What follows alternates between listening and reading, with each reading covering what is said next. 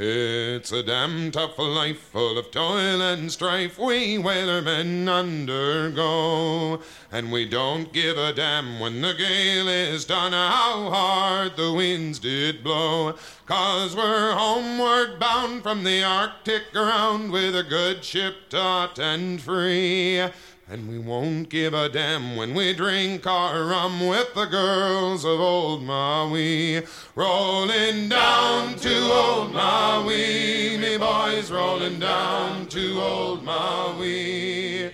We're homeward bound from the Arctic ground. Hi, welcome to Higgledy Piggledy Whale Statements. I'm Mark. And I'm Ben. Uh, Today is our whalecore episode. Whalecore, a powerful, important musical genre that definitely isn't just music with a whale on the cover. Uh, and it's not even a lot of the music that we listen to this episode doesn't actually even fit that criterion. Oh yeah, no, no. Whalecore um, is a um, whalecore is already a silly category, and we're using this as a, a catch-all term for uh, whale related music, Moby Dick related music. It's it's general. It's quite general. Yeah, I think it's basically that we wanted to show that there is like good music associated with this book. Um, but I, I, think we also didn't actually want to try to go in depth talking about like any single piece of music because like neither of us is really um equipped to like discuss uh either a metal album or a cantata in detail. Yeah, which are the two categories two that we're we dealing to. with, more or less.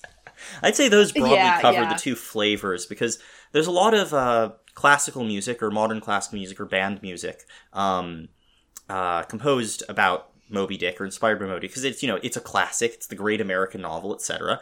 But there's uh, also a number of metal bands who think Moby Dick is totally metal and also uh, there's a certain tradition of it that I guess we'll get into briefly. Yeah, not, no, not I, metal please, historians here. No, so. talk about it. Yeah, so no, but explain to... what whalecore is to other people. S- such as whalecore, it what whalecore is, such as whalecore is. Yes.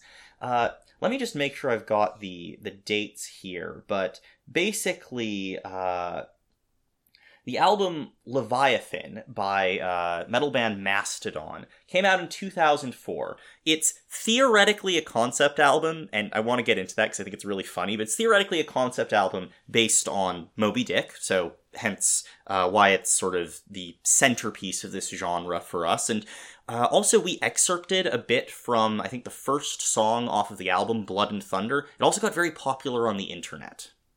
Uh, that specific song. So Mastodon uh, have this album, uh, Leviathan. It gets popular, and at the time, there's a lot of consternation about what genre of metal this fits into, uh, what genre of rock. And I'm sure there is actually a genre that would now go, oh yeah, no, this was foundational to this, or this fits into this tradition. I don't know the very intricacies of metal well enough to say, but I do know that at the time it was established by the fans that the genre was whalecore because there's a whale on the cover. And this was sort of a joking answer to, you know, stop arguing about what subcategory it fits into and talk more about the actual album. Uh, but it caught on, and it was established that there is a metal al- uh, genre, subgenre, of albums with whales on the cover. And that's what makes something whalecore. I think this and, is great. I think more uh, genres should be defined by the inclusion or exclusion of a specific element. I mean, yes, but in this case, it, if you wanted something similar, it would be the inclusion or exclusion of a specific elephant. Eh? Eh? Shut up. Shut up. Oh my god. Uh okay, podcast over. We're I done. I forgot here. what you get like sometimes. yeah, it's been a little bit since we recorded. I like moved. Um, I'm still trying to find a job. Uh, and I maybe forgot a little bit about what it's like to record a podcast with this joker. I am not a joker. I'm a. I don't a know. jester. Uh, uh, this is just going to get worse as we start looking into other words that I could be, so I'm just going to cut it off here. Um, You'll But- accept Jester. You don't need me go. To I'm not accepting it, but I'm not proposing an alternative. I'm just I'm not accepting it, not proposing an alternative. Okay, so uh Mastodon's Leviathan is obviously like the core of whalecore because it's the thing that the term was built around. But then uh, we've also got a few albums that are considered classics of whalecore by the people on the internet who are invested in these things. Uh, these being uh, Gojira's album uh, From Mars to Sirius, which is. Uh... Oh, that's very funny. Apparently, Gojira was known as Godzilla from 1996 to 2001 and then became Gojira, which is uh, really funny to me, actually. And then. That is uh, very funny. Yeah, and then. I, I don't Mar- think What? I wouldn't do that. If my band was named Godzilla and I learned about how it was actually pronounced in Japanese, I would not update the name of my band. Uh, well, I believe Gojira as a name has a uh, has a relationship to whales. Like whale is part of the name, so it does make it more yeah, it- whale it's, core. it's gorilla whale. Oh, that rules. That's true. That's true. Uh, also, if you'd asked me what animals original Gojira resembles, I wouldn't have gotten there. I would have had said something about a Yeah. lizard, probably. Yeah, no, this is uh this is the thing. Uh you wouldn't think that Godzilla would be composed of two mammals. Yeah, no, that's a good point. I, I would not, and that just shows what I know. I'm I'm not a, a Godzillologist. Godzillologist. Godzilla. Yeah, I'm, I can't get to zoology from there, but I'm trying. I'm trying. Anyways, uh, Uh, so uh, a megazoologist. yeah, I think the person who studies kaiju is a mega zoologist. but the only thing that unites the mega beasts is their size. Sorry, that's a really dumb in joke. Uh, but so Gojira have an album from Mars to Sirius. It has a whale on the cover, but that whale is either a uh, is a baleen whale, very clearly. It's a white whale, so you could make the connection to Moby Dick there, but there's nothing really in the lyrics. It's an environmentalist album. It's got a song that uses whale song for vocals, and then apparently later whalecore aficionados have taken the position that it's only real whalecore if you have uh, whale song vocals in the uh, in the music. So metal with whale song instead Wait, of but- uh, yeah. You'll notice Leviathan doesn't do this at all. Yeah, I was about to say. All right then. this is this is what metal subgenres are like, as far as I can tell. Uh, you determine Ah. what makes it a subgenre, and you just make sure that it's something that coincidentally does not overlap with the founding bands of the genre. Punk also does this. It's very silly. Uh, yes. Yeah, so it is a concept album uh, involving uh, a dead planet, space travel, things like that. Uh, it's not super whale ish, other than uh, having the whale vocals and the whale on the cover. Um, and then the third uh, album I listened to for uh, for this podcast episode is the band Ahab and their song "The Call of the Wretched Sea," which, um, you know, it's from 2006, so it's from slightly after these other ones. And if you wanted something that really was going in the direction of Moby Dick from Whalecore, this whole thing is a concept album. Most of the lyrics are pulled directly from the novel. Uh, the uh, everything about it is just in. I mean, they're they're called Ahab. The band's called Ahab. I don't know why I have to explain this further. They're extremely Yeah, it does seem pretty core, inarguable. specifically Moby Dick core. Moby core, yes. sure. Uh, white whale core. What, sure. what were you? What were you deciding not to say? Uh, I don't know. I'm just saying we need to avoid dick core at all costs. Yeah, no, that was also what I was thinking, and uh, I, I, yes, we are Well of then. one mind here. Uh, so the things I listened to, um, let's see. So I didn't actually. I we both listened to Leviathan uh, Mhm. because I guess that's sort of the like original. Um, but other than that, all the things I listened to were not metal. I listened to two, like uh, or uh, one like orchestral and one choral work, and I Mhm. listened to uh, a, a a folk album. Um, Mhm. uh let's see yeah so the album is whaling and sailing songs from the days of moby dick by paul clayton uh which came out in 1956 Yeah, I think Um, that and was i the. think the image on Oh, so sorry. sorry No, I was just saying. I think that's the earliest of the uh, of the works we're li- listening to. Maybe. N- no it's not because the other two are Oh. both older that Oh, i okay. Nice.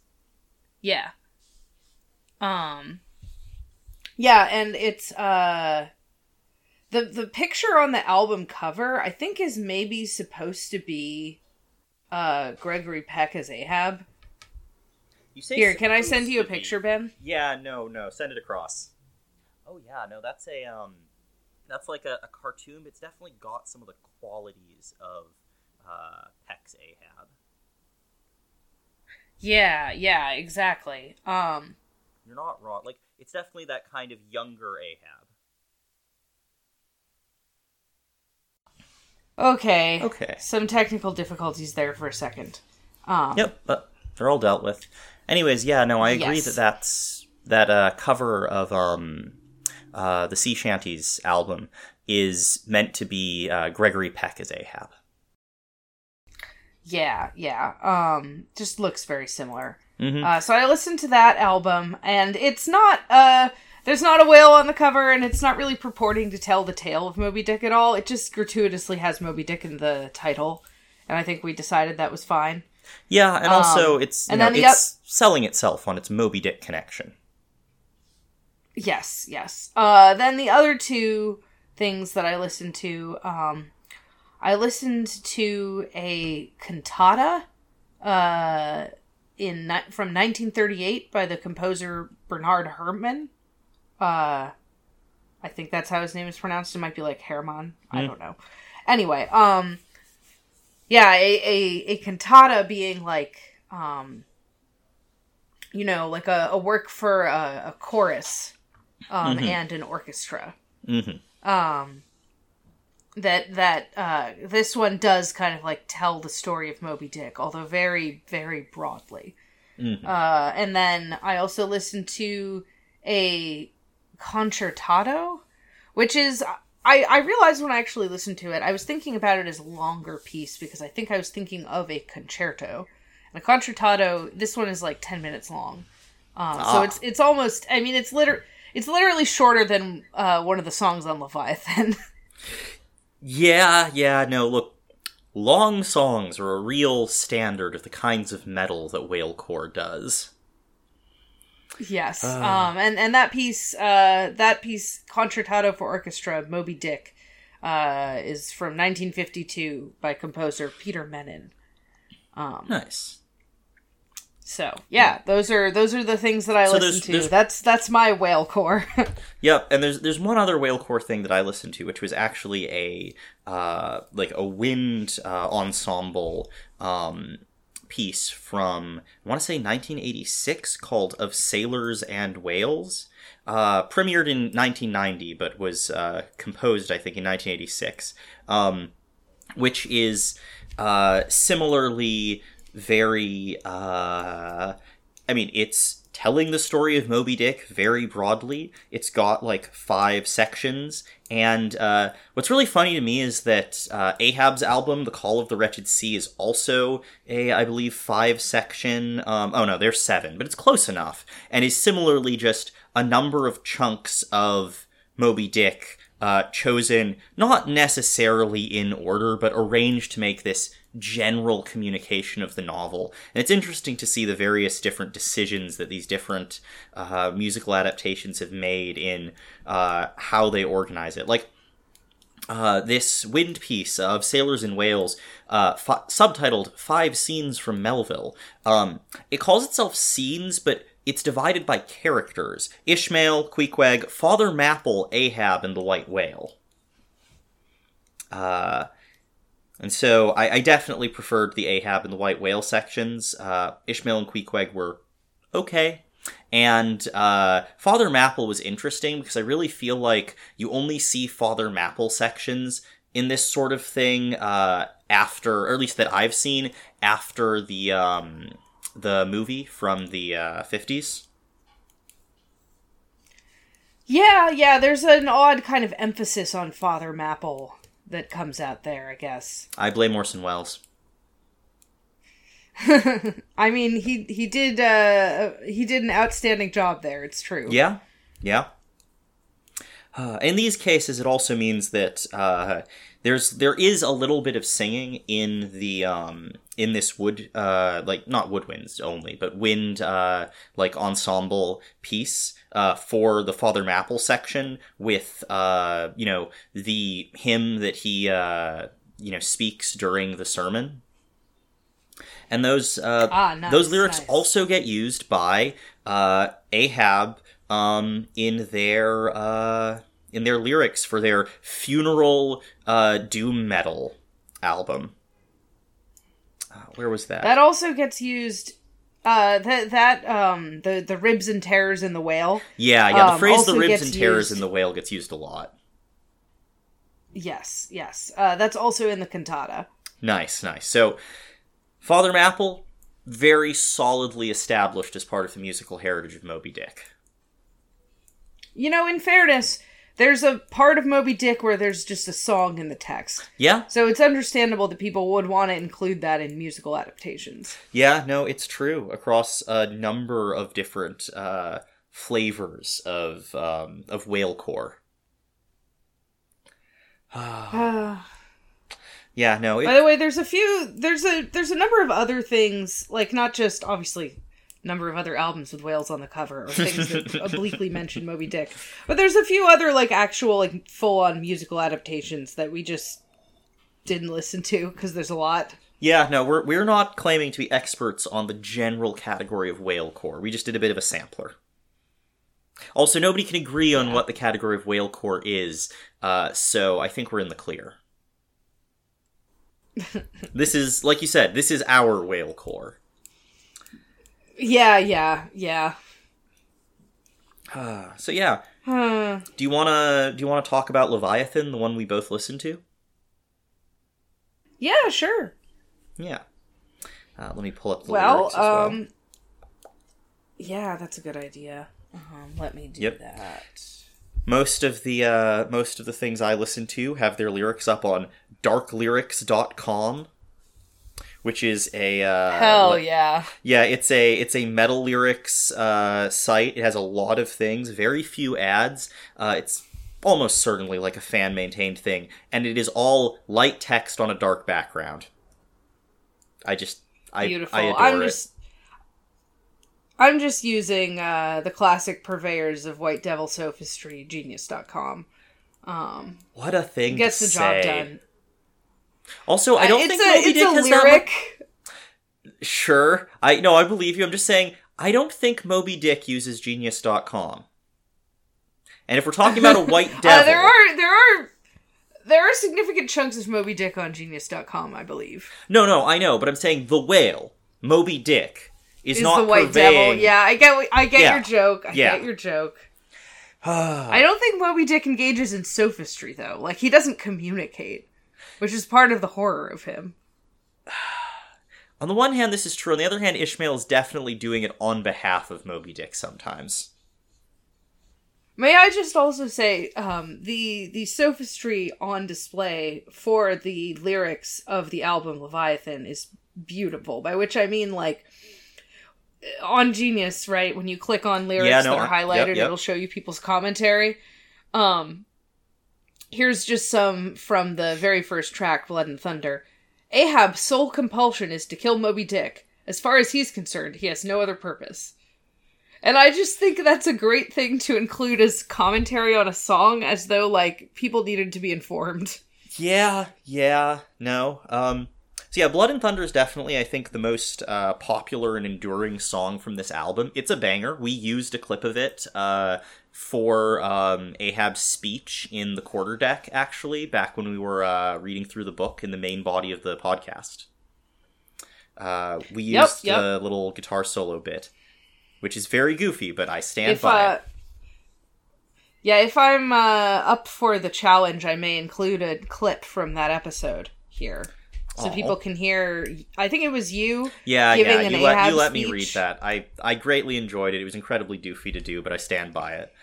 Uh, so yeah, uh, Blood and Thunder. What was it? Was it the quarter deck speech? Yeah, it was the one where he talks about I'd strike the sun if it insulted me. Hark ye yet again, the little lower layer. All visible objects, man, are but as pasteboard masks. But in each event, in the living act, the undoubted deed, there some unknown but still reasoning thing puts forth the moldings of its features from behind the unreasoning mask. If man will strike, strike through the mask. Yes, yes, excellent.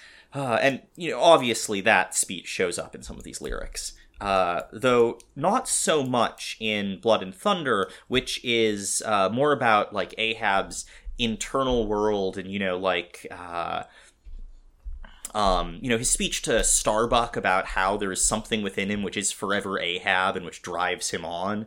Uh, it also uses uh, some of the. Um, actually, it must have been like Stubb and his like the way he talks to his men on the boat, or uh, Starbuck. You know, asks them to split their lungs because that that's the line uh, that I think people really remember from this song. Uh, oh wait, no, I tell a lie. There's split your lungs with blood and thunder when you see the white whale. There's also white whale, holy grail, which I mean, sure, sure. The white whale is the holy grail now. G- good for you, L- Mastodon. We've we've done it.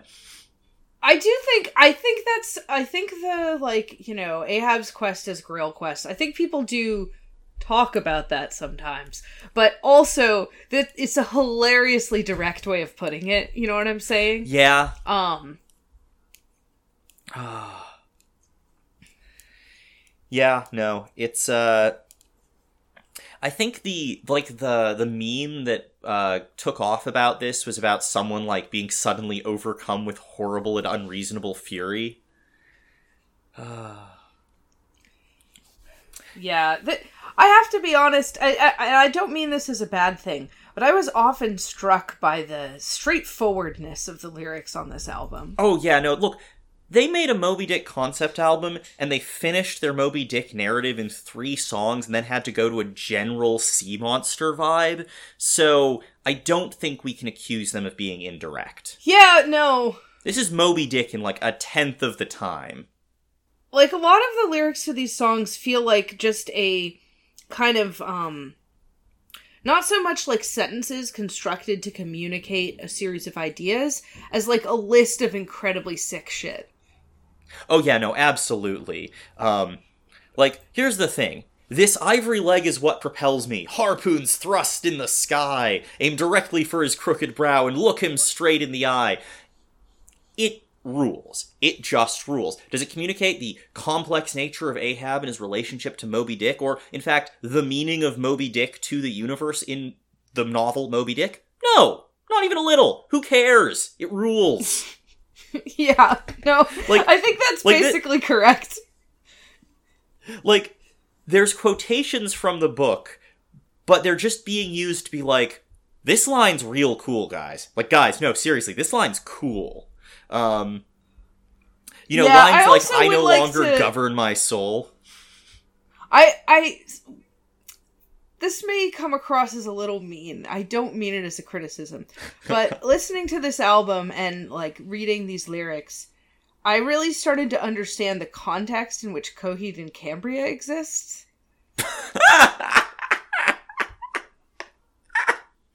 Like go on every every bit of uh Coheed and Cambria lyrics that Hannah has ever quoted to me sounds exactly like this.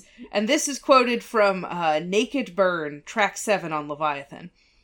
Apologize. Can we rise above it? Climb the line. It's a good endeavor. The ship's arrived. Let's sail into the weather, our crying eyes. So like it's just uh it sounds very cool and evocative, but it's not even really sentences. Let's Yeah, sail no, into the weather, our um, crying eyes. You know what I'm saying? Yeah, yeah, yeah. No, I get it. Mood, etc. Uh, It's it it really is good. I I think it's like a, Yeah, a no. really cool way to write lyrics, but it's yeah, very and like it really for me. fits. It really fits the musical style, which is like crunchy, kind of gross guitar hooks, being like really driving and energetic. It doesn't have quite the um absolutely uh unyielding like drill of some progressive metal uh drums. It's a little bit more chill than that, but it is really just uh loudly, gutturally shouting. Not quite like hoarse like uh cookie monster vocals in my opinion, but you know, I'm not an expert on these, so I could be I could be getting this stuff wrong, but it feels a little closer to uh, more standard singing. It really just wants to shout the lyrics at you, and I appreciate it. Yeah, Ah. also, the concept of Moby Dick here is entirely uh, there is a giant monster in the ocean. Let's go fucking fight it. Yes, yes, that is absolutely true. Although, interestingly enough, I do think some of the kind of, um, like, I suppose, spiritual themes of Moby Dick uh, sneak their way in in odd places, but I think it mostly is happening because talking about, like, God and the devil is cool as hell. Yeah, yeah, no. Uh as you pointed out when we were listening to this, there's an there's a song on here that's just about like uh the people coming to Iceland and worshiping Odin there and things like that. Like really has nothing to do with Moby Dick, but uh does involve an ocean and some things that are cool as hell. Yes, yes. There's uh, there's at least a couple songs that like just officially have nothing to do with Moby Dick, rather than mostly not having that have- much to do with Moby Dick, but having like a couple mentions. Um, Yeah, no, I like there's sections with like uh, you know, uh Dear Mr. Queequeg and like bits that are clearly there's signs that they really liked the book. I want to be clear. This is not I don't think they just randomly dug through the book for cool shit. Though that would have been perfectly legitimate. But at the same time, the way they want to describe Moby Dick is uh, a mountain put to sea, built to slay and conquer, all with teeth of beasts. You know, it's it's very straightforward. Moby Dick large, Yes. Moby Dick teeth, Moby Dick kill. Yeah, yeah, yeah. Uh, which is yeah, really no, but I agree the- with you that Sorry, this is this is clearly like some people who are actually dorks about Moby Dick in some way. Like, yeah. what other reason would you have to make this? I mean, it does rule just objectively and separately from that. So, you know, maybe they just recognize. that sure, I'm just Ah, I'm just saying Moby Dick doesn't sell generally. That's that's broadly fair. It would be hard to have a it would be hard to have an ulterior motive for making a Moby Dick album. okay, okay, you're not wrong. Uh, but yeah, no. So very, very briefly, I do like that there's track two, "I Am Ahab," that starts with some of Ishmael's most Ishmaelist meanderings, going, "There's magic in the water that attracts all men across hills and down streams." Like that. That's not even a little Ahab. Uh, that not even a bit, but it is introspective, and so I am Ahab works well. The thing is, they could have called this one "Call Me Ishmael," and it would have been a much better title. You know, yeah, yeah, no, I don't think you're wrong. I It mean, is you know, interesting is- that they don't ever they don't ever say "Call Me Ishmael" on this album, do they? I don't think anyone really uses "Call Me Ishmael" across because here's the thing. At least for like the metal albums we're looking at here, uh, of which we've only really got two. We've got uh, this one, and uh, we've got uh, the Call of the Wretched Sea. Because you know, uh, From Mars to Sirius isn't about Moby Dick, but I don't think Ishmael as a character is really entering into the conception of this book. It's all about Ahab, and I, for one, am here for it. Yeah, that's fair. I guess I just meant that I feel like in other adaptations that we've seen, no one can resist using the phrase "Call Me Ishmael," right? It's got to be in there somewhere. Yeah, no, you're not Um, wrong. You're not wrong. So it's interesting that it's absent here. Yeah, I mean, I think it's if what you're after is the sort of literary credibility of Moby Dick, Call Me Ishmael has that sort of literature-ness to it. Whereas if we, what you're after is like the yeah fighting a whale element of Moby Dick, then it, Ahab, the one you want is Ahab. Yeah, yeah. No, you're not wrong. Okay, well, do you want to move on to maybe discussing some of the other stuff we listened to? I do want to very briefly mention one of the non Moby Dick songs on here that I quite like. Uh, you know, the the music is good. I, I do prefer the three uh, Moby Dick songs musically. They're like the best of the A side. They're real good. But uh, Megalodon, I like just because the uh, lyrics are basically about like carnivorous mermaids or sirens, and it's called Megalodon, which can only make me imagine a giant shark mermaid from hell. And you're like, yeah, giant shark mermaid from hell, sign me up. Look, I read the Book of the New Sun a lot. Yeah, no, look, I agree with you. Giant shark mermaid from hell, sign me up as well. Um, Yeah. But like, yeah, you know, it's called Megalodon, and the first two lines are myth or legend, nymph tail washed ashore, uh, and later, um, uh, not on rocks that glisten, harps to listen, comb hair, tear right to pieces, left to recess, a watery grave, sensing the blood of prey. So, um, yeah, no, a lot going on in there in that song. Absolutely nothing to do with Moby Dick, but I approve. Yes. Yes. God, and then Naked Burn, the one you quoted, that's about the Nephilim? Like, the Book of Enoch style Nephilim? yes, yes, So, that's correct. they just, they go from oceanic super monsters to just generalized cool ancient monster stuff. You know, with maybe a Book of Job connection there. Yeah, like, um, Nephilim do come up in the book, but yeah, no. but yeah, so that's that's that's Leviathan, the the heart of whalecore. They managed to mostly be kind of about whales. They got a whale on the cover. Yeah. It's a cool cover, also. Yeah, no, I I I like uh I like that one. I like uh Ahab's uh, Call of the Wretched Sea. It's got a real good uh Moby Dick drawing. No complaints from me. Yeah, good. Yeah, I Uh, really like the weird talk about feathery that album? pattern. Oh yeah, we can go. I'm happy to go straight to that, though. I do want to briefly stop over in Gojira's uh, from Mars to Sirius. Um, as oh, mentioned, yeah, sure. If you, yeah, as mentioned, not really about Moby Dick, so I don't.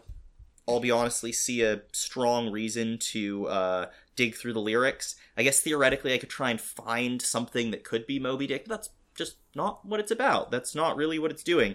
Uh, it's got a bunch of uh, cool imagery. It's uh, more progressive metal, a little bit, I think, harsher vocals, at least for me. I really quite enjoyed the instrumental track Unicorn, which is the fourth on the album and is the one that has uh, whale music, or at least that I noticed having uh, whale song in it. So, um, they are still very metal and very into like metal imagery, but they are also into like the uh, environmentalist magical whale, s- magical space whales. This is an album about magical space whales, as one does. that's kind of cute. Like being into like cool, like badass metal aesthetics, and also into saving the whales is charming to me. Yeah, yeah, no, the um uh last song on the album is called Global Warming. Uh, but I believe it is about terraforming another planet for humanity to survive. Uh, Okay. yeah, no, a lot of got a lot of stuff going on there. Uh, but yeah, that's that's Gojira's from Mars to Sirius. Uh, honestly, it's probably my least favorite of these three albums, mostly because I was really excited for bizarre metal takes on Moby Dick, and it didn't have any. But it's perfectly good. Oh. Yeah. Sorry, Gojira. I, I hear you're a very influential metal band, so good for you. and then, yeah, there's Ahab and their uh, album, The Call of the Wretched Sea, which is the most Moby Dick fan of these albums by a significant margin.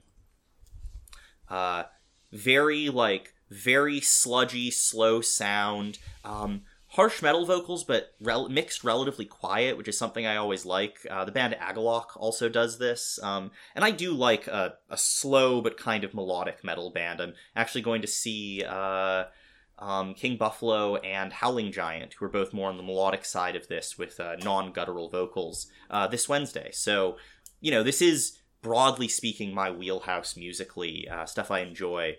Um, but in this case, it is very slow, very sludgy, very uh, like paced. It has a melodic element. I believe the specific sub flavor they're described as is funeral doom metal. So not just funeral, but also doom. Yeah, well, doom metal is the. I don't think there is a funeral metal that isn't doom. It's like you heard of doom yeah, metal. Yeah, How about funeral doom metal? Yeah, uh, that's uh, I'm fair. not entirely. I, yeah. Yeah.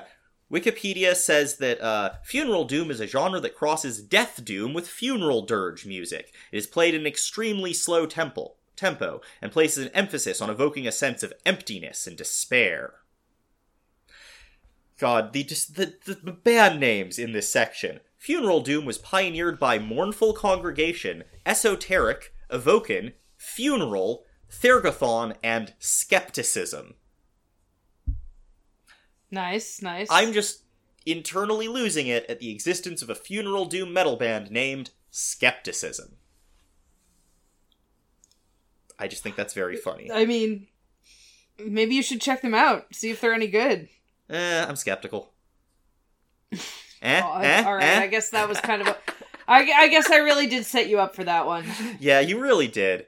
Okay, so uh and they do have a Calls of Wretched Sea definitely has these qualities. It's got a solid amount of synth and sort of ambient elements. They've got a nice long lead into the first track that has like a little bit of woodwinds and stuff and uh, keyboard. So it's you know it's very pleasant in a lot of ways, which you don't expect out of uh, a lot of doom metal like this. But the you know fu- funeral music tends to be sad, but pretty like easy on the listeners. You know, dirges, things like that. Uh, sure, I guess. I mean, I don't. I don't know that I have a clear sense of when you say funeral music. Do you mean music actually played at a funeral, or are you referring seems... to a subgenre of metal? No, I mean music played at a funeral. They literally are using dirges as like a major inspiration here. Okay, yeah, fair enough. I just do not have that much familiarity with dirges. I think I've only no, been to. That's fair. I've only been to like two memorial services in my life, and one of them when I was a very small child. And I don't yeah, and remember I don't... the music at the other one. Yeah, no, I I just mean that my understanding of like classical dirges, they're not particularly like musically unpleasant. They're not trying to be discordant or anything, presumably because there's a sense that would be kind of mean to the people who are mourning. Yeah, no, okay, fair enough. I guess I hear what you're saying. it's like a traditional form of music. Yeah. But in any case, uh, Call of the Wretched Sea, um, these track titles are Below the Sun, The Pacific, Old Thunder, Of the Monstrous Pictures of Whales, The Sermon, The Hunt, and Ahab's Oath. So while they're not all literally named after chapters from Moby Dick, a bunch of them are. And the other ones are very yeah. recognizably bits of Moby Dick. Yeah, I also love um so I am now also looking at darklyrics.com. Yeah. Uh, very charming website. Um, and I noticed that for several of the songs, it the credits for each song is yeah. music by Ahab, lyrics by Herman Melville, and Yep, some of them yep. are lyrics by other people. Uh, there are some songs that are not just quoting Melville's text, but yeah, very cute to me uh, that Herman Melville is credited as the lyricist on this metal lyrics site. Yeah, no, it it rules. So yeah, there's a number of um there's a number of uh, songs that just use uh, quotations arranged to make the uh, make the lyrics. Um, it's very much about like Ahab. He's clearly the main character. You know, they named their band after him, so not a huge surprise there. Uh, definitely doing that thing of finding the really cool lines from Moby Dick and using them as lyrics. Good for them. Uh, and yeah, you have to be pretty deep into being a fan of Moby Dick to reference the al- the uh, chapter called "The Pacific." uh, or of the monstrous pictures of whales. Yeah, of the monstrous pictures of whales is the thing that really stands out to me as like, all right, these are my people. yeah, yeah, no, we, we loved that bit. Uh, so yeah, maybe lots- I'll listen to this. Yeah, no, it's Like, I I'm I not. do I'm. I'm. Me- metal is pretty alien to me. That's why I took on some other stuff. But um, the way you describes this, the way you just described this, does make it kind of sound like something I could be into. And you know, as I said, it seems like they're my people. So uh, yeah, no, this is. They named their band Ahab. It keeps coming up because it remains true. Uh, so yeah, they do have, like I said, very like harsh vocals, but they're mixed relatively low, um, so that they don't overpower other stuff. I quite like that when a band does that. Um, so it produces a pretty good effect. Um, they do have the sermon where they use the words of Father Mapple's sermon um, as the lyrics of their song. Although they do have it. This is really funny to me. So they've got the lyrics of you know the song which is about Jonah and the whale and deliverance. Um, you know, ending with "I give the gor- glory to my God, His all the mercy and the power." And then in the lyrics they have in little uh, square brackets Ahab, nevermore, which wrong wrong author there. Right century, wrong author, but very cute. yeah, I do love the idea of Ahab just like being there at the end of a sermon to be like, not. God, yeah, you're right. That is that's what he's doing. Ah. yeah. And they do um end the album with repeating the line God hunt us all if we do not hunt Moby Dick to his death. So, uh points for that. That's a great line. Yeah.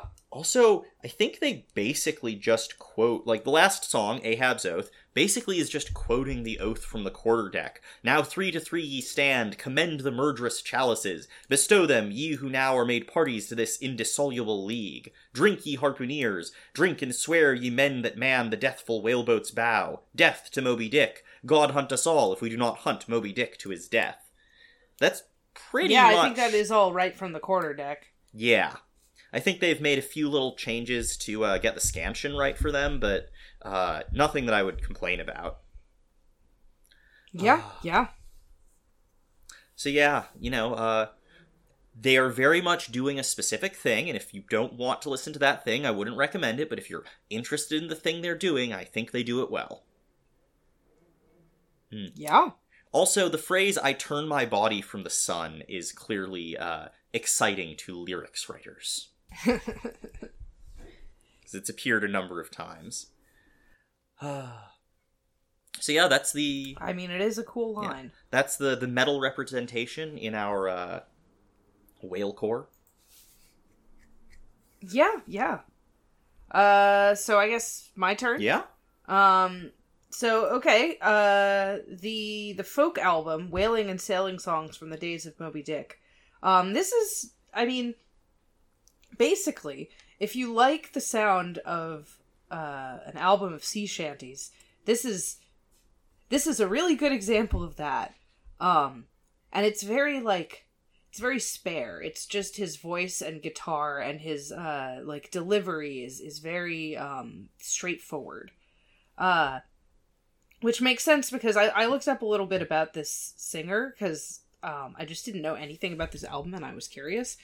Uh, and it turns out Paul Clayton, um, he was like, he was a like a folk singer in the '60s, but he was also um, like a, a folklorist. He like collected uh, folk songs from you know like literally folk singers, as in like people who sang non-professionally in like rural areas, right? Um, Mm-hmm. mm-hmm. so he went around like collecting music that otherwise might have died out. Um, and a lot of his music that he recorded was kind of like an attempt to preserve these songs as well.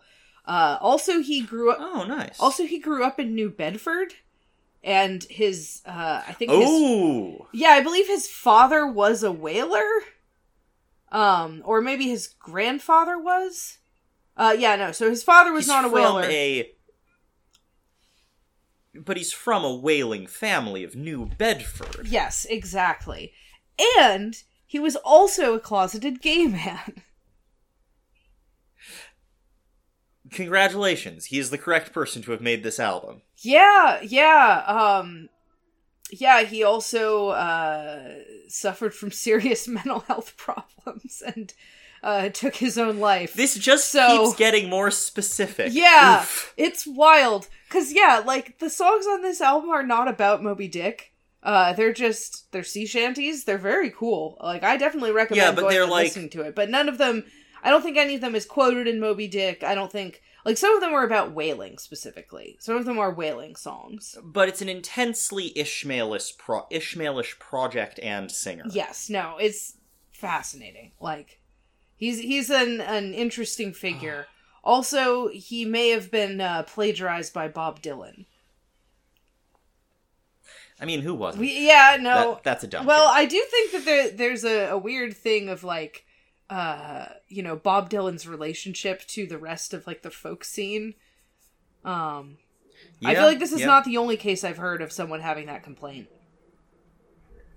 hmm Uh, I did just look up uh, a review of whaling and sailing songs from the days of Moby Dick, but uh, and it's um, on allmusic.com, and it says here that uh, the unifying element for these 20 songs was Herman Melville. In the wake of Clayton entertaining at the premiere of the 1956 John Huston movie, Clayton was asked to cut an album of sea songs that would have been known in Melville's time Oh. in the 1840s. So it's literally promotional So- material for the movie. Yeah, yeah, this is a tie-in for the movie. So when there's like uh you know, there was a version of it that was put out that has like a shot from the film and that's because this was assembled by Clayton at the request of uh you know, presumably the producers or the the promotional stuff around uh Moby Dick 1956. Wow, that's wild. That's really cool. I'm glad you found that information. Yeah, no, and it, it makes a lot of sense. It uh it explains why the um it explains why the album cover just straight up had Gregory Peck on it in cartoon, and we were sort of like, oh, you know, it looks like Gregory Peck. You know, it's winking. No, that just that was just because it was an actual tie-in. Yes, yes. Yeah, this is the most Moby Dick piece of music that we've encountered, despite being the one that doesn't have any Moby Dick related lyrics. Yeah, no, this is this is absolutely the most Moby Dick of our whale core selection. like that's the thing. It's not intensely whale, but it's intensely Melville. Yes, yes. Unlike there are a bunch of whaling songs on it.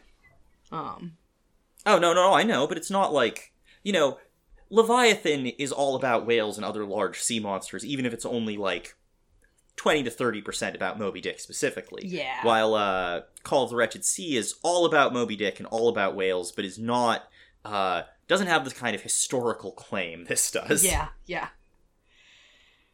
Uh, yeah. So there's that. Um, definitely. Yeah, I I, I enjoyed it. Um, then um, there was the uh, cantata that I mentioned. Um, which is very like hmm Uh, so extremely unsurprisingly because of what like the rest of the work of the composer is, it's very like cinematic.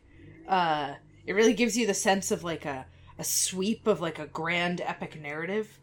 Um, Mm-hmm. and uh, I think a lot of the lyrics in this one are also taken from the book. Uh, very dramatically, it begins with the lyric, and God created great whales. And like, just imagine like a whole chorus, like, and God created great whales. It's so cool.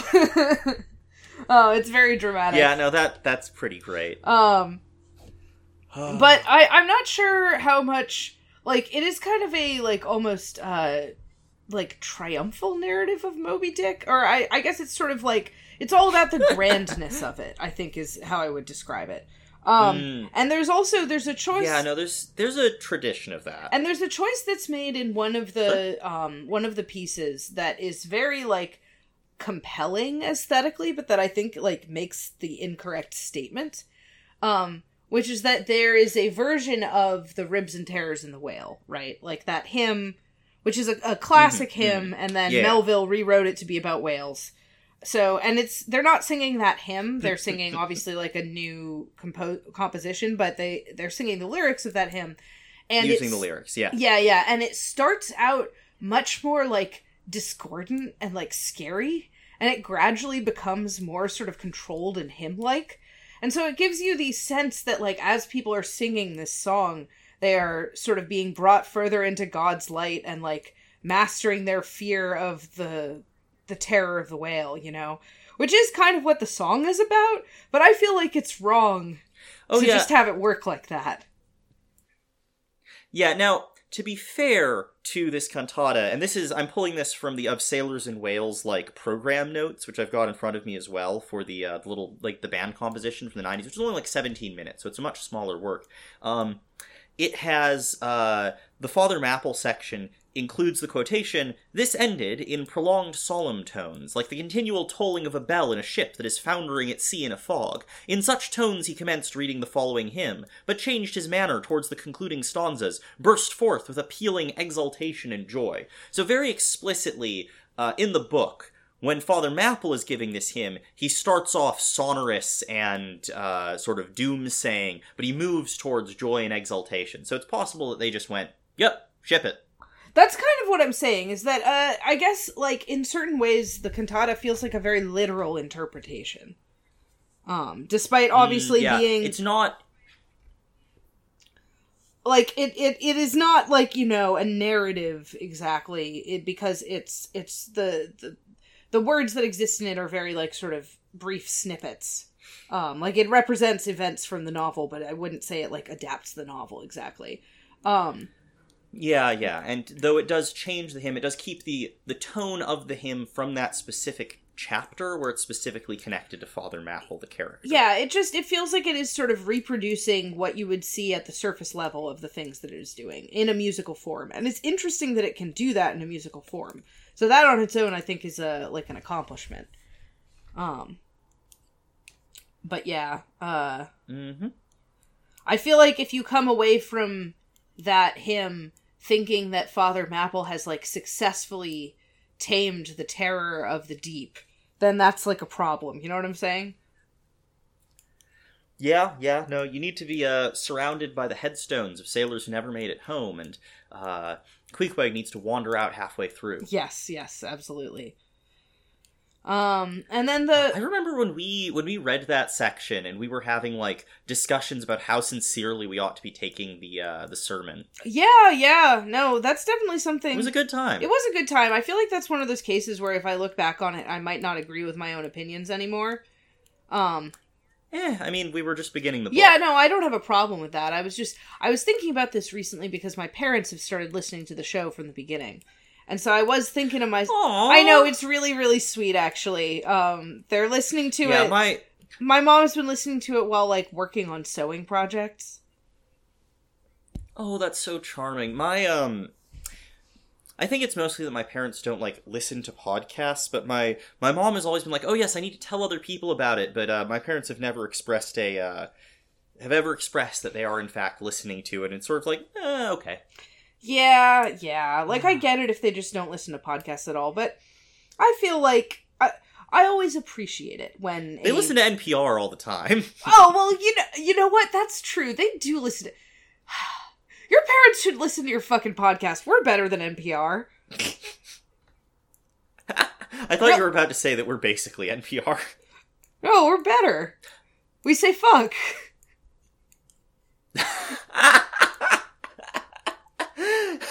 Sorry, I just the the mental concept of NPR, but you're allowed to say fuck is very funny to me. Imagine Ira Glass saying fuck.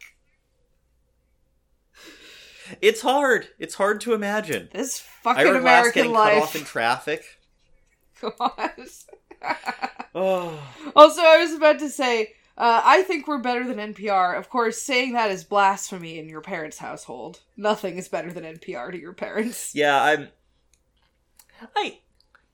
That's not entirely true, but I do think that long form audio edutainment cannot become better than NPR for them. Yeah, yeah. That's that. That's maybe a, a better way of putting it. Also, I just described us in the most cursed way possible. I'm sorry. yeah, long form audio edutainment. I mean, look, if we're trying to look at us in the same category as NPR, I think that is what it is. Uh, I think maybe I've brought this on myself by implying that we would be a substitute for NPR. Yep. You are now a uh, peddler of long form audio ed- edutainment about classic American novels. I mean, yeah, that's true. I can't pretend that I'm too cool when my podcast is about Moby Dick. it's a, you know, like many things in Moby Dick are to Ishmael, it's a nice way of uh, preventing the swelling of the head. Yeah, no, it keeps us nice and humble. I've never been humble in my life. That's so true.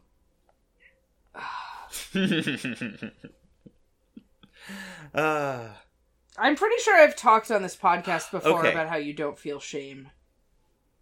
Um, yeah, it's it's possible, but since I don't feel shame about it, I'm always fine saying. it. yeah.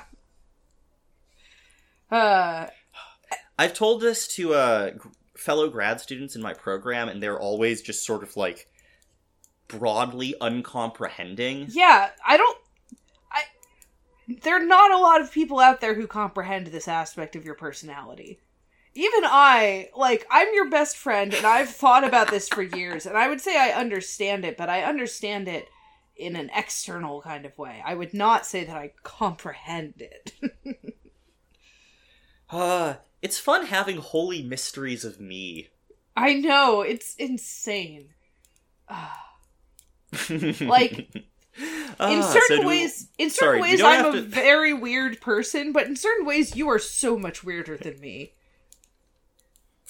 Ah. and they're ways I own.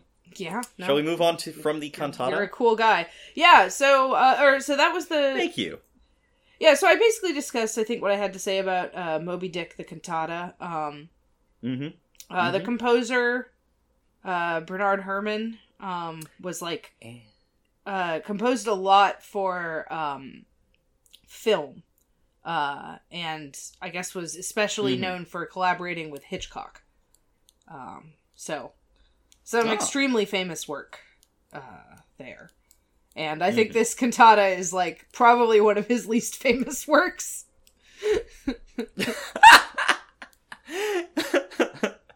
you know, um, I mean, the man did Uh, the look, Psycho no- no soundtrack, offense.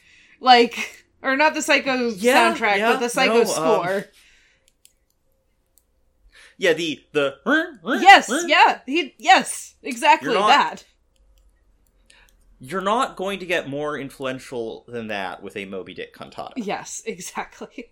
Not in this time. It's prop. I, I'm sure there exist like film score moments that are like equally famous, and like I'm not really knowledgeable on film, so there's probably things I'm just not thinking of. But like, Yeah, same, same. but but like that's a very very famous one. Uh, Oh yeah. Oh yeah. yeah, like that's famous enough that you can just vaguely make the noise and people know what you mean. Yeah, that which puts it in a rarefied category of things like the da da da da da from uh, Jurassic Park. Yeah, and like uh, Jaws. Oh, yep, yep. There's also that. But yeah, no, it's um. There's some extremely successful movies that have like little musical stings that just stick with you, and the uh the the psycho strings. I think that's actually the TV tropes page for that specific sound. It has its own TV tropes page, which is such a Ah, God. I recently ran into the word blurst again, and it's the only word for it. Yeah, TV tropes. I mean, like, I probably wouldn't be who I am. Don't go there. No, Nobody don't go, go there. there. I probably wouldn't be who I am today without Don't- TV tropes, but that's a shameful thing to admit. See, I wouldn't find it shameful. I, shut up. I'm sorry. That was I mean, did you ever uh, make incredibly smug. did you ever make this troper posts? Because that's something that I did. No, because I, I used wikis a lot, but I very rarely added to them, with a couple exceptions. I think I posted a little bit on Rational Wiki, the skeptical wiki, uh, back in the day, and I did also vandalize Conservapedia in a way that has lasted into the present. Yes, that is that is one of your minor accomplishments. Um, sorry. Now I feel like I ma- That actually reminds. go on. What? No, no, it's good for us to digress. Oh no, just no, no. This reminds me of a song that we didn't have on the list, but it is, I've realized, a whalecore song of modern popular music, which is uh, the Decemberists' uh, Mariner's Revenge song, which ends in the belly of a whale and involves like vengeance and murder, but is like deeply not Moby Dick. Like it's if you wrote a Penny Dreadful inspired by the existence of Moby Dick without reading Moby Dick, you'd produce uh, the Mariner's Revenge song, which is basically the Decemberists like vibe in that album. Yeah, yeah, that Uh, makes sense. Yeah, it's a it's a long song. It's pretty good. I I admit over time I've become less enamored of the Decemberist super long songs, except for uh, the Island from Crane Wife, which remains their best song. Um, uh, one of their best songs. It's I'm a huge dork and I like the Decemberists, but uh, yeah, I was about to say uh, we can hear Ben entering exceptions. Decemberist mode. I'm not going to go deeper into it. I'm just saying they have a whale song, a song about whales, or that involves whales, that is very clearly Moby Dick flavored, but it's like the way Cheetos are cheese flavored. Yeah, so uh, there's also the final thing that I listened to, the concertato, which was, Mm-hmm. I mean, so like that's an instrumental piece, like an orchestral piece, and uh, also, like I said, it was 10 minutes long. So, I mean, Yeah, I do think it gave me a sense of like the drama of a whale hunt. Uh, but it's hard for me to really comment on it beyond that. Um, I'm not great at talking about instrumental music. Um, I it's hard. It is hard to do. Um I do have a few thoughts on the instrumental piece that I listened to of Sailors and Whales, Five Scenes from Melville, that we touched on earlier as well. oh yeah, But not a ton. Like, uh, the main thoughts are the program notes are a number of just classic quotations from Moby Dick. Weirdly, part one, Ishmael, I go to sea as a simple sailor rather than call me Ishmael. Um, huh? I think that's probably actually for historical reasons, which is that the work is subdedicated to Robert Lannon White, Commander, U.S. Navy, retired, who went to sea as a simple sailor. Oh yeah. So like, yeah, it's cute. That's that's pretty clearly where that program note comes from. Um, part two, Queequeg, uh, you know, quoting from the book, maybe in a in a not particularly thoughtful way, it was quite plain that he must be some abominable savage. But Queequeg was a creature in the transitory state, neither caterpillar nor butterfly, and that's like.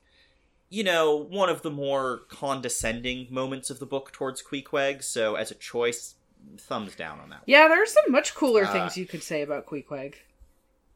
Yeah, no, like even some like even the phrenology bit talking about his head shape is less condescending towards Queequeg. Yeah, you're not wrong, which You is know, a he has the brow wild thing to George say. Washington. Yeah.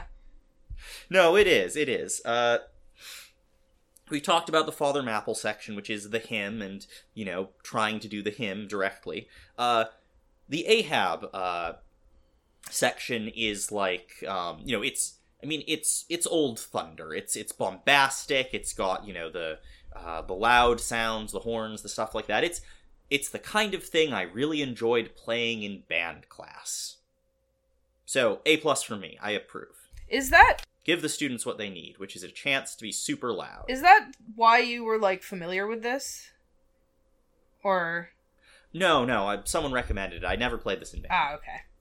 Would have been cool though. Yeah. Uh, we tended to do pretty serious uh, music actually. Like we did. Um, I my high school honor band was uh, quite solid. Had a pretty strong program. Um, had like a pretty solid body of uh, you know instruments and students. We practiced pretty consistently. It wasn't like you know anything like professional. I was and I was never fantastic at the flute, but I really enjoyed playing it in the band. And then uh, yeah, no, it was nice. Um, but yes, the bombastic things. I'm trying to remember the uh like the the classic like um like the Opium Dream uh suite by someone whose name I'm not remembering, but it's like a really famous like 19th century thing, which involves an opium dream where he then imagines his own uh, execution. Um, it's wild, but like pretty fun and interesting uh, classical music pulls that could be uh, transcribed to band. So we had some of those. Nice. Uh, I think the most interesting section in terms of like the decisions that are made, both in terms of how I had this described to me when someone pointed it out as something we could listen to, and just for my own listening, is the last section, the white whale, um, which is, uh, I mean, the selection in the program notes basically describes what this section is doing. Moby Dick seemed combinedly possessed by all the angels that fell from heaven. The birds, the birds, they mark the spot. The whale, the whale, up helm, up helm. Oh, all ye sweet powers of air, now hug me close. He turns to meet us. My God, stand by me now. And specifically, this is like, this has like you know, low, heavy horns and like, you know, a big, not necessarily bombastic, but like a ponderous sound from Moby Dick. And then the woodwinds, you know, your flutes and piccolos are doing all of these little curlicues and arabesque sounds, um, like, uh, for the birds that fly around Moby Dick and land on him. The, like, the white birds that fill the sky above him. Oh, that's really cool. Uh, which is always a visual detail that's cool. And yeah, yeah, no, it sounds cool and it's interesting because it really makes for a solid difference between Ahab's bombast and Moby Dick's bombast. Mm, yeah, that makes sense. Uh, it is, but it is definitely a more joyful sound than you'd expect for like meeting the white whale. But I do think it's an interesting, it's an interesting decision, and that's really what we're here for. Yeah, cool. yeah. So last three sections, Father Mapple, Ahab, and the white whale stuck with me much more than the first two. I cannot tell you the difference between the Ishmael and Queequeg sections just by memory. Uh, so yeah, you know, it's a it's fun. It's for wind ensembles and uh, has been uh, performed quite a few times. Cool. Uh, by various like state bands and university bands, according to the uh, windrep.org, the like repertoire wind uh, ensemble music site. Very cool. Yep, the Wind Repertory Project. Uh, now that sounds like a website. So yeah, that's. Yeah, no, it's a website. It's it's old. It's visibly old. It works. It does what it wants. It has a little donate button at the top and no ads. It's genuinely just a balm to my soul to be on a website like that. Dark Lyrics has a similar vibe. Yes, yes. Uh, Dark Lyrics is clearly formatted for mobile, and this is not. But you know, I'll forgive Dark Lyrics for that. well, I guess that's all the music that we listened to, isn't it? Yeah, and some we didn't. Yeah, uh, including that December song that I remembered. Yeah. Well, I, I, uh, I guess it yeah. might be about time to call this episode then. Um, uh, we yeah, no, we've we've uh, whale core. Yes, we have not yet determined what the next episode is going to be. I think we do have at least a few more appendices left. Correct? There's some things we could do, but you know, I'm in no hurry to do them. None of them are like particularly. None of them are timely the way the uh, I'd argue the 2019 uh, musical was. And you know we've got other projects we want to get to as podcasters. So you know, yeah, uh, so puts finger by side of nose. Yeah. So the uh, next time, well, I thought we were just gonna be cryptic about it. Well, I was just gonna say that the next time you hear us, it might be a slightly different vibe, I suppose. How's that for cryptic? Slightly different subject. All right. But yeah, no cryptic cryptics, good, nice and cryptics. We are the Sphinx, the uh, the severed head of the whale, etc. I mean, hopefully not. That'd be quite gory, but it, it's the most cryptic thing in Moby Dick. Yes, definitely. Uh, you know what? Um, Queequeg's tattoos also.